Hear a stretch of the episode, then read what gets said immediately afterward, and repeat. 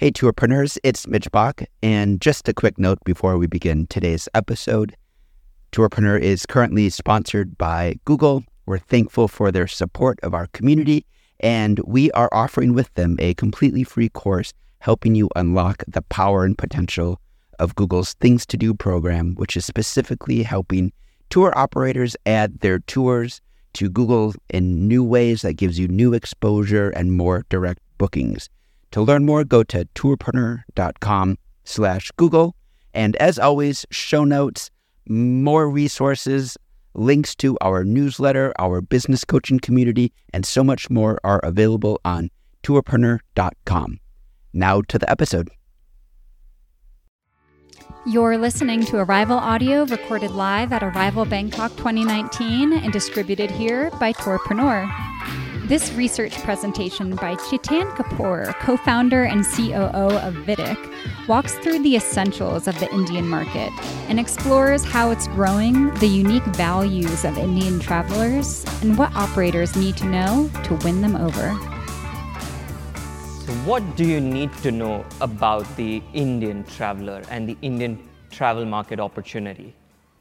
Its population, more than 1.3 billion people who are taking almost 1.7 billion domestic trips, under 25 million outbound travelers growing at 10% per year, and spending more than $27 billion collectively on their international travelers. This is what you need to know about the Indian travel opportunity. But what you should know about the Indian traveler is the way that I would like to take you through the journey of this person, Jatin. He is 32 years old, lives in Bombay, a millennial, and his journeys, his travel experiences, is an indication of a couple of hundred millions of Indian travelers. So bear with me as we walk through his travel experiences. When Jatin was just maybe two months old, he took his first ever trip. Like most Indians, his parents put him in the back seat of the car, took him to a pilgrim trip so that they could take blessings from the God so that they had Jatin. As he grew up, he traveled around the country, visiting strawberry fields, museums, as well as water parks with his cousins and friends. But one important thing over here, besides the fact that I am somewhere in these pictures, uh, is that he never took the decisions of where to go and what to do. Obviously, he's a baby or less than 10 years old. As he grew up, he took college trips with his friends, inspired by activities and destinations he saw on television and movies.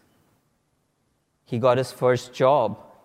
He started traveling around with the little money that he managed to put aside. He extended his work trips into leisure trips as well, once again, crossing things off his bucket list. He is now an independent traveler, capable of taking his own decisions and doing what he always wanted to do.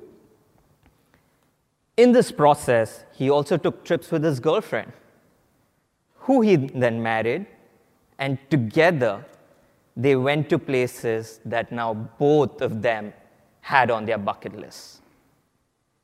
But what's funny here is that some things don't change.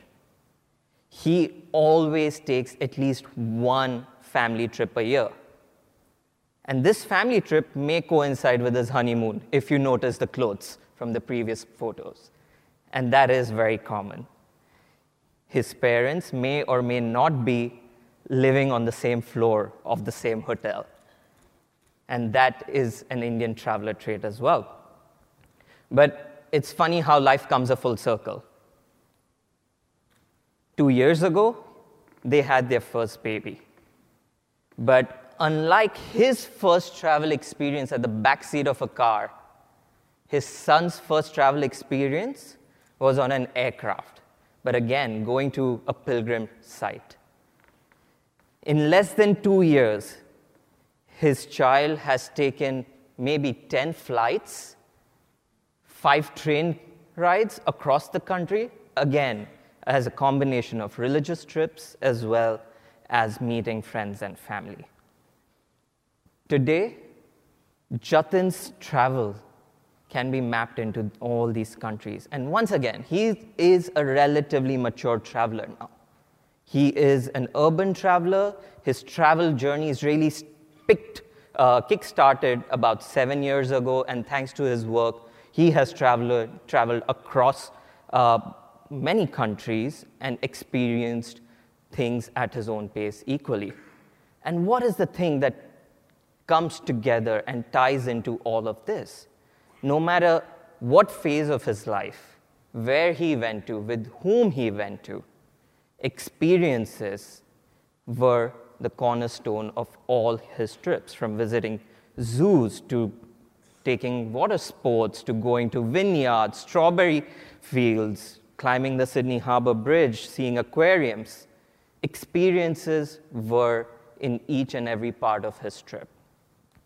So, what do you need to know about the Indian traveler? Just like any other markets, you could carve the Indian traveler in three wide buckets. Now, again, this has got no data behind it, but a very anecdotal take, right? First time travelers, they're all about bucket lists. They want to strike off things that they've always wanted to experience or see. They don't mind cramping in multiple destinations, experiences in a single trip. They're all about traveling in herds, being comfortable with people similar to them uh, who are experiencing these for the first time. And they love their Indian food. So do not ever mess with Indians or, or early stage Indian travelers with, when it comes to Indian food. The slightly mature travelers, they spend more time in destinations. They've probably been to the destination several times, so they don't mind taking a couple of extra days just experiencing the local culture. They're more about traveling with people with like minded intentions. They could be solo travelers or traveling with their friends or as couples. They do expand their business trip into leisure. How many over here have either come before the conference or going to stay back? Show of hands. Well, you're no different than the Indian traveler, but it's, it's a very common trait, obviously. And they, again, don't mind spending slightly extra for relatively experienced, uh, relatively premium experiences or doing something different. And obviously, at the top of the food chain are the super experiential travelers who want everything personalized, who don't mind spending more, staying more, and they are really the true influencers of what goes on uh, within the mindset of the Indian traveler. How do you target them? More than 80% of the 1.3 billion Indian travelers are 18 to 50 years old. So it's a very young traveler population. Admittedly, only 24 million still traveled overseas, but that itself shows you the potential of the Indian market and the Indian traveler. Almost all of them are connected on mobile a data plan, 4G data plan, costs little over $2 for a month long data plan of up to 30 GB a month. So they are always connected. And while India is a very content consumption mobile economy, there are more than three dozen mobile commerce and payment uh, company in the ecosystem trying to connect and and merge the offline banking experience to the online banking experience with the help of mobile. And if you are an operator, how do you tap this mobile audience? Is to work with some of the top OTAs who anyway have access to the demand, or obviously working with smaller and more curated activities providers and specialists like Thrillophilia, Seek Sherpa, and the like. And when you come bring it all together, uh, the fact that we've got almost a billion people on mobile focusing on consumption, where do you target them? Besides the commercial platforms, is to target them on content centric platforms. at most, we are still looking at 300 million people using a Netflix equivalent service called Hotstar. Just slightly under that is Facebook and the WhatsApp ecosystem. These are the travelers who don't, sh- or users potentially, who don't shy away from consuming uh, content because it's so cheap. And that could be one of the ways to go about it. And yeah, that's it, I think. If there's any room for questions? Uh, no? No questions. We Thanks hope you enjoyed this session from Arival, the only event dedicated to creators and sellers of tours, activities, and attractions. Head to arivalevent.com to register for upcoming conferences around the globe. And for insights into the in destination industry, head to arival.travel.